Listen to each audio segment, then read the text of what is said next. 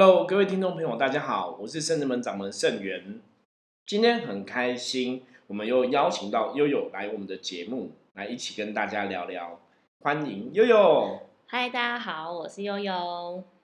好，因为其实每次跟悠悠聊节目啊，我们感觉上真的气氛会比较轻松一点哦。不然每次我都觉得我自己一个人讲，但还是觉得我自己一个人讲就很怕变成那种教条式。对，因为其实我一直有很多东西想要跟大家分享，所以我才跟大家讲说，如果大家有任何问题呀，有不了解的，有想要知道的，其实也可以透过我们的 LINE 跟我联络，然后让或者 IG 也可以。对，让我们可以把自己的问专业了解的东西跟大家分享。嗯，因为我觉得圣智门伏魔师，其实我们主要真的是在做降妖伏魔的工作。对，每一天都在做这样的事情。对，然后有时候真的还是蛮忙的啦。嗯。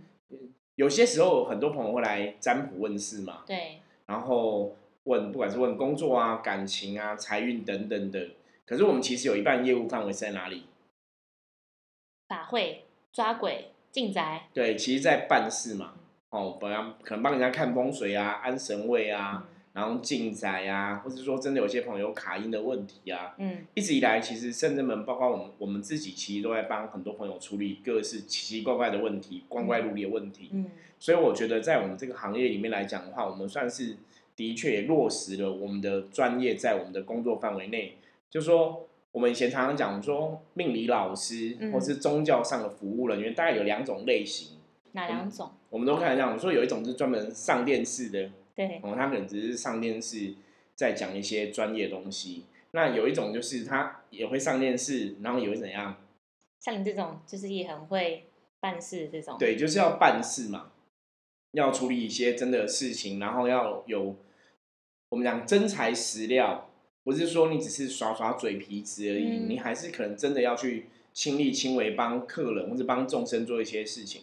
因为我觉得我们这样的工作范围，我们这样的人员呐，就是我们讲神职人员嘛，嗯，其实基本上来讲，我们一定有我们的大愿，嗯，然后也想要跟我们的诸佛菩萨来学习，就是说，如果众生真的有问题的话，我们今天讲了人家的问题，我常常跟很多朋友讲说，如果当个老师，你讲了人家的问题，当个师傅，你把人家问题点出来之后，嗯，你还是要有办法去帮别人解决问题，嗯，不然就会找出问题之后，那然后呢？对啊，所以解决问题，我一直觉得是很重要的一个部分，就是找出问题之后，你还是要提供个清楚的解决方案嘛。对。那如果当事人他没有办法处理的时候，你可以怎么帮他？可能可以选择有 B 的方案或 C 方案、D 方案，让他给他几个选择。那在这个部分，我一直都觉得宗教上其实当然就有很多宗教的仪式方法可以帮忙。对。不管你去参加消灾解厄的法会，把一些厄运给消除掉。或参加祈福补运的法会，让这个人的现在的可能福报运势真的比较低落，可以填补他不好的状况，让他运势可能在目前的状况里面得到诸佛菩萨的护佑帮忙，然后可以让状况可以变好转。我觉得每一个老师其实应该都要有这样的能力，嗯，就是你要有办法真的祈请到诸佛菩萨来加持当事人，就可以提供客制化的服务。的确是非常重要，就是很多时候，我觉得中国的信仰啊，我们以传统来讲的话，道教的一些师傅嘛，嗯，道教一些师傅，古时候其实都是专门在解决问题的。比方说，你今天发生什么事情，它可能会有相对应的解决方案嘛，嗯，然后可能有相对的一些，不管是写符啊，或是通过法会的方法去满足大家的需求，可在。宗教上面来讲的话，佛教又是另外一种程度的帮忙。佛教可能比较跟你讲的就是你怎么去改变你的心念，嗯，因为一切唯心嘛，嗯，你改变你的心念，改变你的能量状况，然后就会造成这个事情它的能量状况得到改变，也许就会得到好的改善。我觉得每个宗教其实基本上都是劝人为善，没有错，嗯，只是说真的在遇到问题的时候，你要怎么样来解决问题，那个是宗教上，我觉得宗教上有信仰上其实一个比较特别不一样的地方。就像我之前曾经跟大家聊过的，我说信仰其实真的是一个力量，嗯，对，是一个希望。会，当你真的陷入绝望的时候，有信仰，它会给你一个力量，然后让你觉得很温暖，让你觉得是有一个靠山在的，嗯，所以可以帮助你去度过很多多难关，这样子，嗯，对。那今天我们跟妞妞聊这个，主要还有一个比较大的重点，今天刚好是农历七月一号，对，七月初一。不过大家听到节目的时候，已经是农历七月二号了。隔一天，因为我们前一天都先预录好。那七月一号其实有一个很重要的事情，就是现在台湾来讲的话是中元节嘛。对。哦，中元节就是有中元普渡啊，农历七月整个是鬼月，有中元节、中元祭这之类的活动。嗯。那七月一号，基隆就有个中元祭的活动。嗯，知道这是行之有年的。对，它等于是被整个政府就是明定为一个重要的民俗活动，嗯，有点像说我们会去三月呀，要迎妈祖嘛，嗯，大家都去台中啊，大甲镇南宫哈，跟妈祖娘娘让全神绕境，或者是说白沙屯妈祖一样，大家会参加一些绕境的活动，哦，那个也是很重要的台湾的盛事，对，台湾的宗教盛事。可是现在来讲，就是。农历七月就是基隆中元祭，嗯，也是一个宗教的盛事。对，他好像就是记得他都会为期一个月的时间。他是从七月一号开始有这个开开门的活动之后，一直到高潮比较是大概是月中的时候，可能七月十二号会放这个普渡灯啊，普渡坛他会开灯放彩，然后十三号的时候开始会引斗灯，然后也会有一些绕境活动，然后到十四号会放水灯。又知道什么是放水灯吗？这倒是没有体验过。水灯就是它会放那个灯，然后在那个河海呀，或是河上面，然后就会亮嘛。对。所以那就是在超度一些有时候是海上的亡魂，因为灯是一个什么方向指引方向指引迷津嘛。灯台。那为什么要在水上放？你知道吗？让大家知道说这里这里。对。信号灯吗？不管是佛教或是道教嘛，佛教讲说我们要怎样。离苦得乐，要到成佛的彼岸，所以人生是苦海嘛，对，所以为什么要放在海上是有它的道理的。那道教来讲的话，就是奈何桥嘛，你要过奈何桥，所以中间有河水啊，有海水，它是一个阴阳的交界的概念。所以放水灯在上面是透过水灯这个光去指引亡魂，可以到更好的彼岸去。它其实是有这样的意思哦。所以七月十四号会有放水灯的活动，然后到十五号就是。去做中原普渡的仪式，嗯，哦，让这些孤魂野鬼吃饱吃开心，然后在放假期间可以比较安定，然后你可能不会去骚扰到一般的老百姓这样子，嗯，然后就是让大家在农历七月都可以很平安，对，对，所以七月这种普渡啊，请大家吃饭呐，其实这也是中国很有人情味的一种做法。对耶，这样想一想，好像先不要讲全世界，好像在亚洲国家，是真的就只有台湾会做这种。事情对，你看为什么吃饭很重要吗？加崩红带多啊！所以真的啊，有很多时候我们讲吃饭吃饭吼，像一般人情味很，我们讲人情味很深厚的时候，我们都会讲什么？假爸呗啊，假爸呗啊，肯定有假爸爸这样子。对，那个是一个问候，然后也是让大家觉得比较亲切的一个行为，这样子。所以，我们对待好兄弟也会希望他们可以好好的吃一顿饭。我觉得普渡其实的确是有这样的意思。那当然，普渡在我们以前来讲，普渡这个活动的是你在普渡的当下，其实是他们边吃饭嘛。可是，在不管是道士或是法师，都会在旁边执行仪式，在干嘛？诵经。诵经的意义是，我趁你吃饭的时候，好好讲一些道理给你听。对，所以趁你吃饭的时候，讲一些诵经啊，讲一些道理给这些孤魂野鬼或是祖先听，希望他们可以从这个道理里面去。领悟到一些东西，然后可以得到，然后可以让自己的状况好转，也许可以离开苦难的现况，然后也许智慧可以萌生，或是灵性可以提升，可以顺利到彼岸去得到超度，然后往更好地方去。它其实有这样的含义，就是说趁这些亡魂在吃东西心情比较好的时候，可能讲话听得比较进去。没有错，就吃饭的时候，大家其实会放比较轻松嘛，那你专心吃饭，所以这个时候就是。你跟我讲一些道理，我可能也比较愿意听。会，所以普渡其实我我常常讲，觉得普渡有这样一个含义在，就是趁他们在吃饭放轻松的时候，因为你要请他们吃饭，他们才会来嘛。对，不然他们其实是到处游历嘛。嗯，所以请他们吃饭，他们来的时候，然后就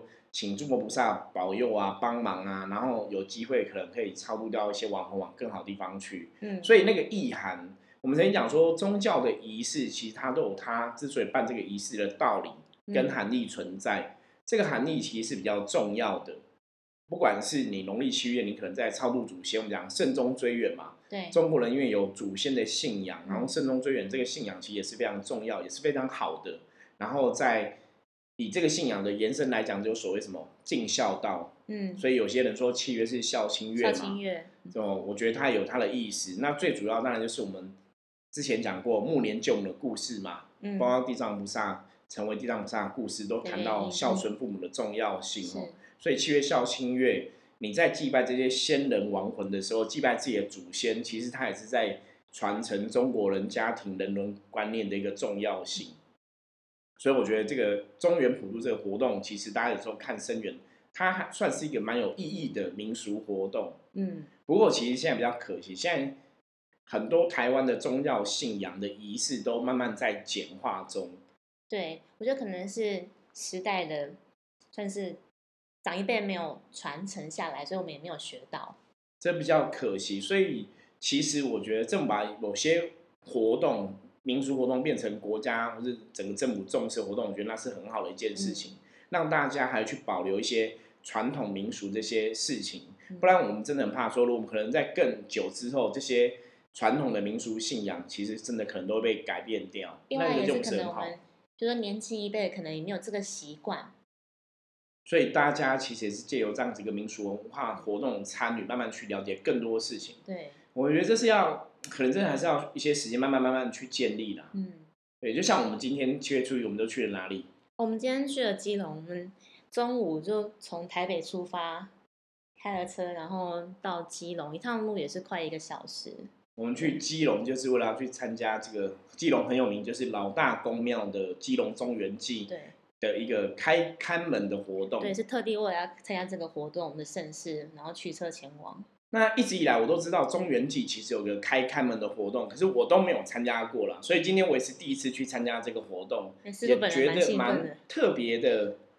因为其实圣真门的伏魔是我们在进行很多想要伏魔的时候，其实我们真的遇过很多鬼鬼神神的事情嘛，对然后让人家卡音的，然后是经历真的有些被鬼影响中邪的案例都有。对可是有些时候你会想说，那我们的信仰里面来讲，我们确定真的是有神存在，嗯也有所谓的鬼或是阿飘的存在。对那既然有这样存在，在相对应这些鬼神的仪式上面来讲，必然有它的道理。嗯所以宗教仪式上，既然在七月一号有个开开门的仪式，它一定也有它的道理。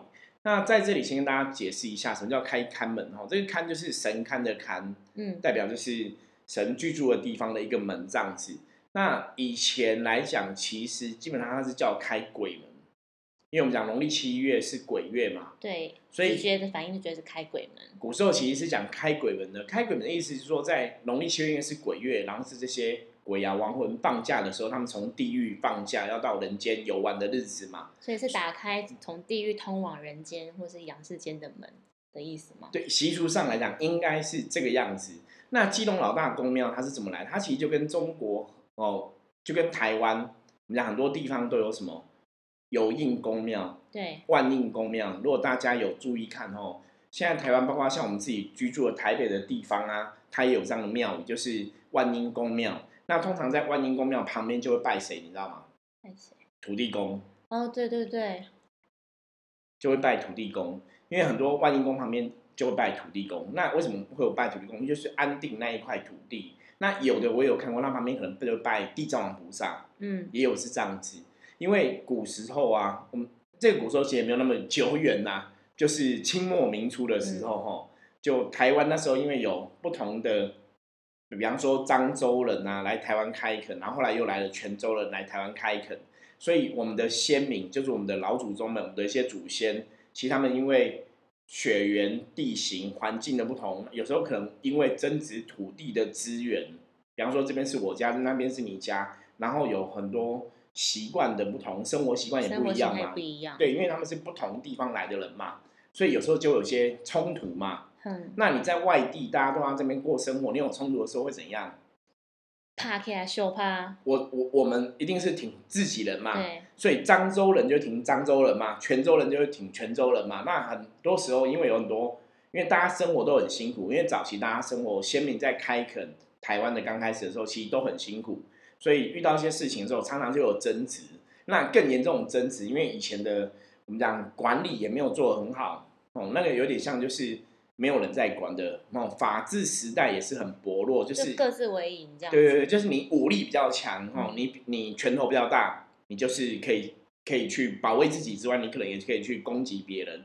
所以常常早期的确常常就有这样子，因为不管是生活的不同、信仰的不同，或是习惯上面不同，因为信仰不同是他们拜的神真的也都不太一样哦。哦，每个人每个人自己的地方神的信仰，那从你的家乡带来的神明信仰也不太一样，所以可能就会打起来。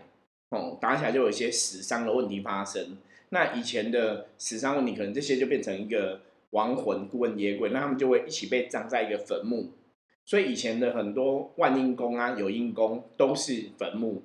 如果大家有去看的话，现在在某些地方，比方说像我之前我们住建坛嘛，四零建坛那边，它也有间万应宫庙，旁边拜土地公。对，那个万应宫庙就是一个坟墓的外形。对，因为以前它真的就是坟墓，然后里面埋的就是这些先人的骨灰啊，吼，他的亡骨在这里这样子。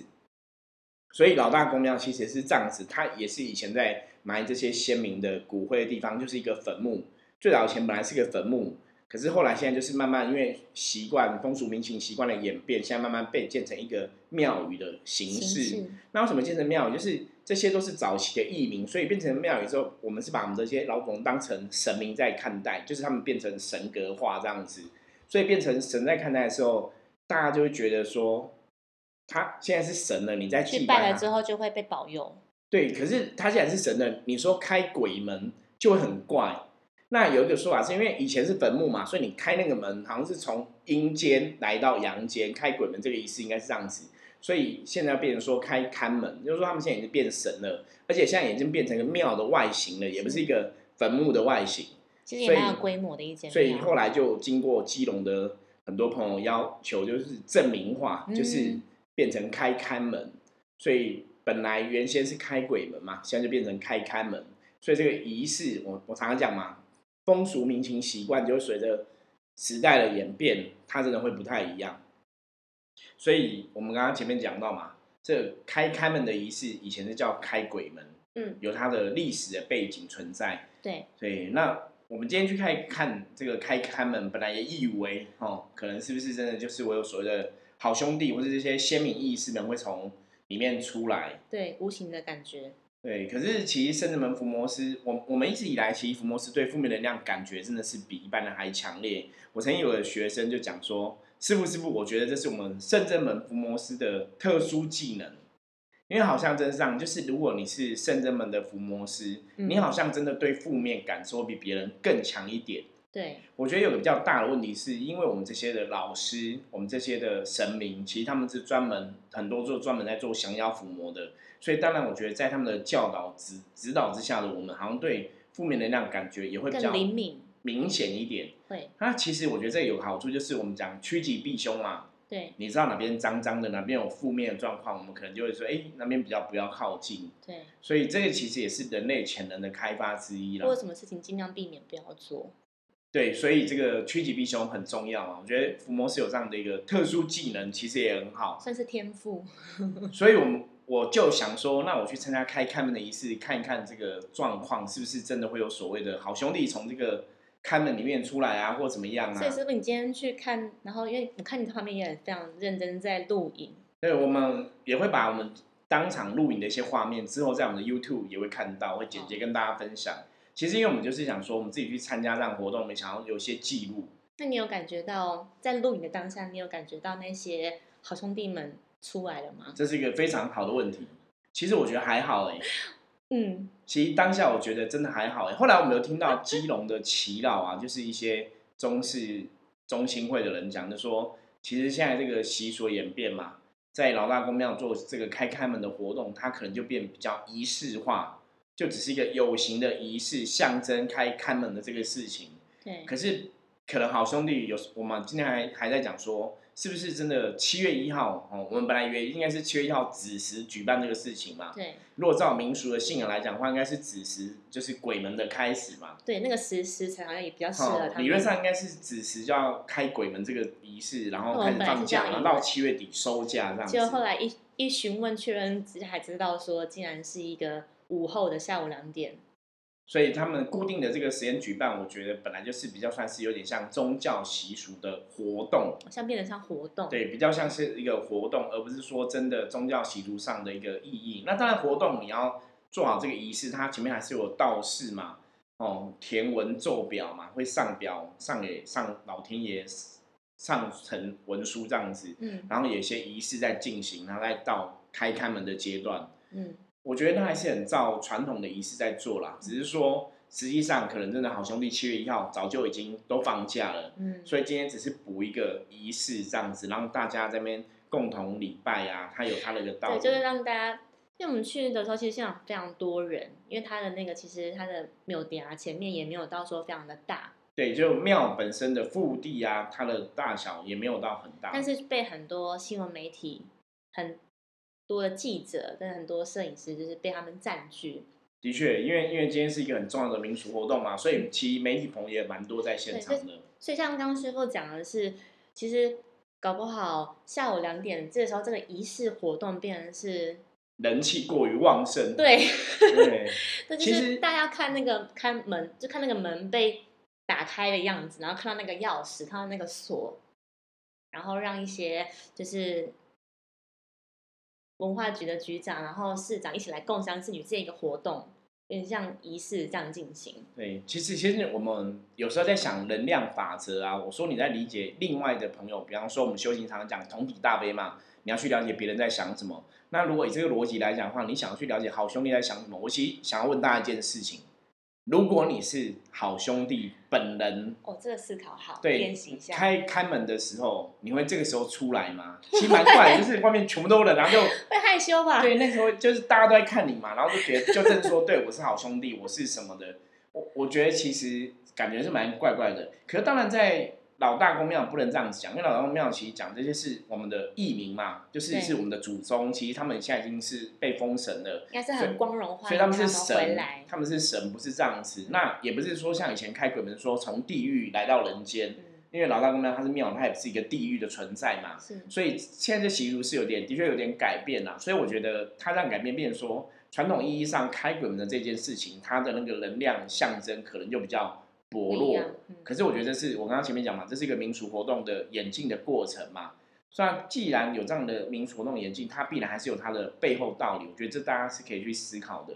只是我自己在当时，我真的有想说，如果我真的是好，假设我是一个神艺名好，当然当然出来大家迎接我，我也是很开心嘛。对。可是还是可能会有点害羞吧。就是我们是要出来玩的，然后大家迎接你，你你知道那种感觉吗？而且那个感觉是因为他们是艺名，他们是。被封神的一个状况嘛，应该跟开开门这个东西，我觉得还是有一点点不一样的感觉。因为我就想到说，我以前当兵的时候，嗯，有点像那种当兵放假，放假，对，其实那感觉像，我觉得，我觉得这个能量它是有存有的哦。就像当兵你放假出来，然后最后你要再收假，嗯，我我觉得其实，在当场有感觉到这样的能量在流传，那。我想这样的东西最重要，就是因为是民俗的信仰，因为大家都这样认知，嗯，所以那个能量就会有这样的一个演变。我们常常讲说，很多时候其实现实存在能量啊，就是意识让它的聚集。对，大家的意识，大家意念是怎么一回事，它就会形成一个共同的集体意识，它的确会有一些能量存在。这个就是风俗民情为什么对我们的生活会有影响最大的原因，因为大家都这样认为，它就会有这样东西存在。我举个最简单的例子，像一般我们讲齐天大圣大圣爷，嗯，好，大家都知道说他其实是那个《西游记》小说创造出来的人物嘛，对。可是你在真的在宗教信仰里面，你看到大圣爷，然后感应到大圣爷这个神，他可能真的就跟小说里的大圣爷很像。你知道吗？你觉得他就活多是从小说里面走出来的神话人物，活灵活现的。所以那个其实就是很典型，就是大家集体意识去创造出来的一个能量体。这个相关话题，我们以后可以陆陆续跟大家分享哦。因为我们圣人们这个福摩斯之神话世界，其实也是要想要跟大家分享很多关于这个所谓鬼神的能量世界是怎么一回事，希望给大家一个更正正确的宗教信仰。嗯，你也才不会落入所谓的迷信。因为我们常常讲，很多时候迷信啊，其实就是因为你不懂才会迷信。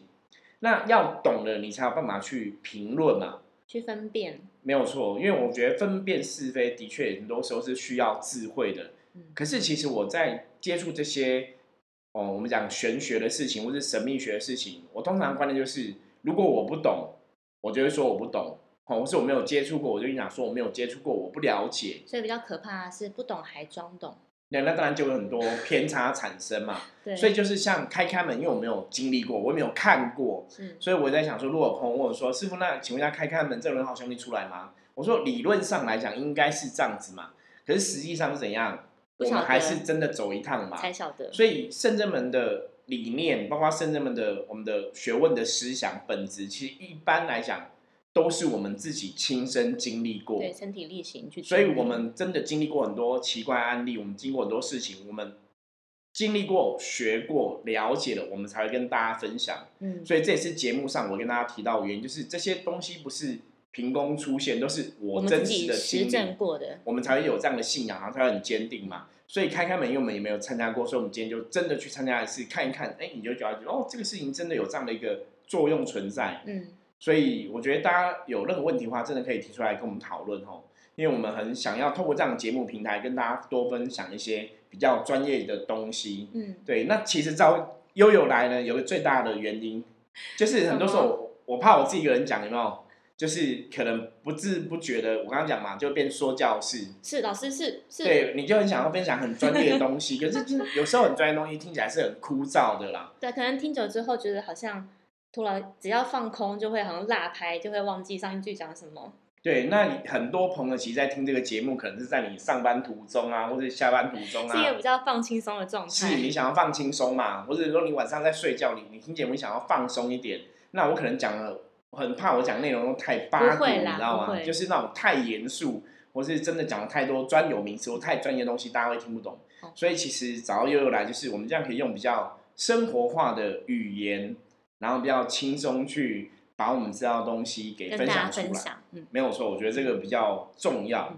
所以这是今天我们简单分享一下开开门的这个仪式，还有我们了解的一些关于基隆中原祭的一些状况。嗯，最后啊，其实坦白讲，我刚刚讲嘛，仪式民俗的活动，它还是有它的道理存在。对，我们刚刚讲集体意识，因为大家都这样想嘛。所以它就会聚集，的确，它就会存在一个能量，就像开开门这个意思，大家觉得那是开鬼门，嗯，其实很多时候你虽然讲是讲开开门，嗯，你也知道说那个开门后面就是他们的坟墓，对，对，他们的骨灰就在这里面嘛，正后方，对，所以大家还是会去想到说会不会他们会出来啊什么的，所以我们今天就看到有今天这个仪式啊，其实我们就有做一件事情，就是。他开了开门之后，我们就去录影，哦，然后拍照这样子。很多摄影大哥、很多媒体也去录影拍照，当然想要看，很好奇。就像我自己也会很好奇，就是开门里面到底长什么样。所以那时候师傅你拿 GoPro 在后面录嘛，然后我想说，那我就就近我拿手机去卡一个位置，没有错。因为前面都是摄影大哥，我想说，因为女生身体比较娇小，可以去占一个位置这样。就那时候，因为他会他会倒数。他想要，就是他，因为他都说他是准时两点开开门，就要开开门，所以所有的那个摄影师都在那边 stand by，包含很多记者也是拿着手机就靠很近，然后我也抢到一个位置，然后准备要开始，就是已经切好录影模式了。结果呢，他开始要倒数，就是十九，然后我要按录影键的时候，我的那个手机就呈现宕机的状态。对，这还蛮特别的。对，然后我说好，不然再重开一次好。就我就关掉之后再开，然后我一样是要再按录影，然后它开始就是五四，然后我的手机还是又宕机，就它而且它的画面是会漂移的，是，然后是到我重新开了第三次之后，二一我才按成功，就是那个当下我就觉得蛮有趣的，那个经验蛮特别，是是已经迫不及待要出来，还是已经出来，还是是不想要让我记录到，还是那个能量场？不想让你拍到，可能，所以你自己的感觉嘞？我自己感觉是有一点 tricky，就是有一点有吊诡，可能是那边能量场已经很多，大家已经啪，就是蜂拥而至，已经快要过来了，就是已经迫不及待开这个门要过来的那种感觉。还还是说老大公庙这些老大公跟你讲说，其实也不用拍，因为也有可能，其实也拍不到什么东西。因为因为前一天已经搞不好都已经放假离开了。那时候一开门的时候，可是我觉得那应该是有，就像我刚刚讲嘛，就像那种放假，有些人可能前一天表现又要先走，今天可能还是有几个人呐。因为那时候开门的时候，我想要去静下心，也不是静下心，就想要去特别去感觉一下。是，但是后来好像没有我想象中的这么的多。可能像刚刚师傅提到，有一些可能前一天子时，或者是晚上陆陆续续可能非常多的鲜明，所以他们就会也会分着分批分批先出来这样的那种感觉。我本来我本来以为会那种冲击是更强的，可是后来好像比我想象的还要少一点点。有可能，但是手机还是有一个特别的反应，让我觉得蛮蛮 tricky 的。所以这可以算是那个我们今天去的一个小小的灵异事件吗？对对，当然很多人会把它就是鬼神化，就觉得这是一个灵异事件啊，怎么样怎么样。的确，很多时候我觉得有些事情好像看起来真的是有这样的一个含义在。因为我曾经讲过一句话，我说天下无巧合，凡事皆因缘。对，天下无巧合，凡事皆因缘，就是。这个世界上没有那么多那么刚好发生的事情，没有那么多说，哎，你刚好要录影的时候，突然不让你录了，或是跳一个很奇怪的画面。对啊，这种东西都一定有它背后的道理。嗯，这个道理有些时候我们说我们在玩占卜嘛，卜卦的，你跟他讲，就是我们常常讲所谓的触机嘛，或是说我们在接触宗教神明信仰的人，就是触及是很重要，他的确有一些事情是要告诉你的。嗯，所以你说当下我们其实觉得开门里面应该还好，没有那么多负面的能量出来嘛。所以搞不好只只有一两位，就是比较晚放假。可是搞不好那一两位也不想让你拍到。可是我觉得这个就跟我们刚刚前面讲一样，就是我放假，然后一堆人那边迎接我，然后我又是从地狱来的。哦，如果以这个仪式来讲，就是他们是从地狱来的亡魂，这种感觉其实真的蛮快的。嗯，对，所以应该是这样的。所以真正往往可能前一天都已经从别的地方离开了，也是有可能。不过特别的经验。不过我觉得这个真的是一个可以跟大家拿出来聊聊的。算是小小灵异事件，嗯，对。不过我们的影片到底有拍到什么呢？我也不知道，因为还没有剪。对，到时候可以期待那个到时候看影片。可是你知道吗？我觉得可以先讲一下哦。有些人可能你要先破梗嘛？是吗？没有，我觉得那个影片，就有些人可能会觉得说，哎，他感应到这边有亡魂，他感应到这边有什么？你说你是说观看的人看影片就可以感受得到？搞不好有些人会看到一些东西啦。可是。其实很多时候我们都讲说，有些东西大家就不要想那么多，因为本来我们这个世界就是怎样阴阳互存的世界嘛。的确，有些地方的确真的会有好兄弟，搞不好影片真的拍到一些东西。嗯。可是我觉得心态上还是我们讲过嘛，七月说现在还是尽量尊重这个民俗文化的活动，尊重所谓的这些不管是孤魂野鬼啊、亡魂啊，还是说我们曾经的祖先们，我觉得大家还是要用尊敬的。那影片有没有？特殊的东西，大家可以去我们 YouTube 的影频道好好看我们的影片一下，自己找寻一下。对，因为那个我有拍看门的整个状况。那师傅有开有用 GoPro 拍啊，我是用手机拍。对，可是 GoPro 因为我一直在录，我其实不是一直看镜头，所以我我也不晓得说有没有在开开门当下有没有停顿，我可能要回去检查一下才会知道。好，期待我们那个 YouTube 的影片露出。好，那今天就是跟悠悠聊到这个。中元祭开开门的这个活动，嗯，很特别的体验。如果大家喜欢我们这种的方式啊，或者说我们真的去亲自参与一些宗教活动，跟大家分享我们的心得的话，我觉得大家还是要让我们知道，嗯，哦，真的可以多给我们一点 feedback。没有错，透过 Line，透过我们的 IG 也可以，IG，然后 Line 官方账号，我们的网站，然后你一定有很多方法可以找到怎么跟我们联络嘛，然后把拨电话也可以，把这些讯息跟我们说。也许我们下一次就可以来跟大家分享，我们去参加了什么宗教活动，然后有发生过什么样有趣的事情。其实我们真的参加过蛮多宗教活动的，不管是仪式法会也好，非常多。从台湾南到台湾，台湾北，哎，台湾北到台湾南。对，就台湾南北都跑过了嘛。嗯，就像我们刚刚前面讲嘛，因为我们一直觉得，就是你如果不懂，没有经历过，你就没有资格评论。嗯。好歹你要去参加过嘛？那像很多东西都是我们真的亲自去参与，而且我们参与不是只是去看，像法会部分，我们就是亲自在执行法会，或者像法会我们去起坛布坛，我们真的去布坛了，是有始有终，整个参与到没有错，那你才能去了解说这个法会到底在做什么。嗯，对。那关于法会的东西，我觉得又给我个很好的灵感。我们下一集跟大家，对，我们下一集来跟大家聊聊我们以前参加过法会，因为。早早期我们都会想什么，你知道吗？什么？大家都想说法会花很多钱嘛，嗯哦，像修金钻对，烧金子，嗯，大家烧金子，大家如果有参加过南部的法会啊，那种烧金子都是一箱一箱卡车，对，哦，你说像大甲镇南跟那种妈祖这种盛典，真的那烧金子都是好像金子不用钱，都很多钱在烧金子。以前我们都会想说烧金子花那么多钱，到底意义在哪里？你会觉得浪费钱，对不对？可是我跟大家讲，我真的第一次哦。就是我这辈子人生中生平第一次参加这种大法会烧很多金子的时候，的确感受到某些东西了。对，我们卖个关子，下次跟大家讲，就是你才会这样说，其实法会烧这么多金子，还是有它的道理存在。那道理是什么？我们之后下一期节目来跟大家分享。感觉这蛮有趣的。如果大家喜欢我们的节目的话，记得一定要订阅我们的频道，然后分享出去。没有错。希望大家也可以多给我们点回馈。好，那我们今天谢谢悠悠，谢谢大家，大家拜拜，我们下次见，拜拜，拜。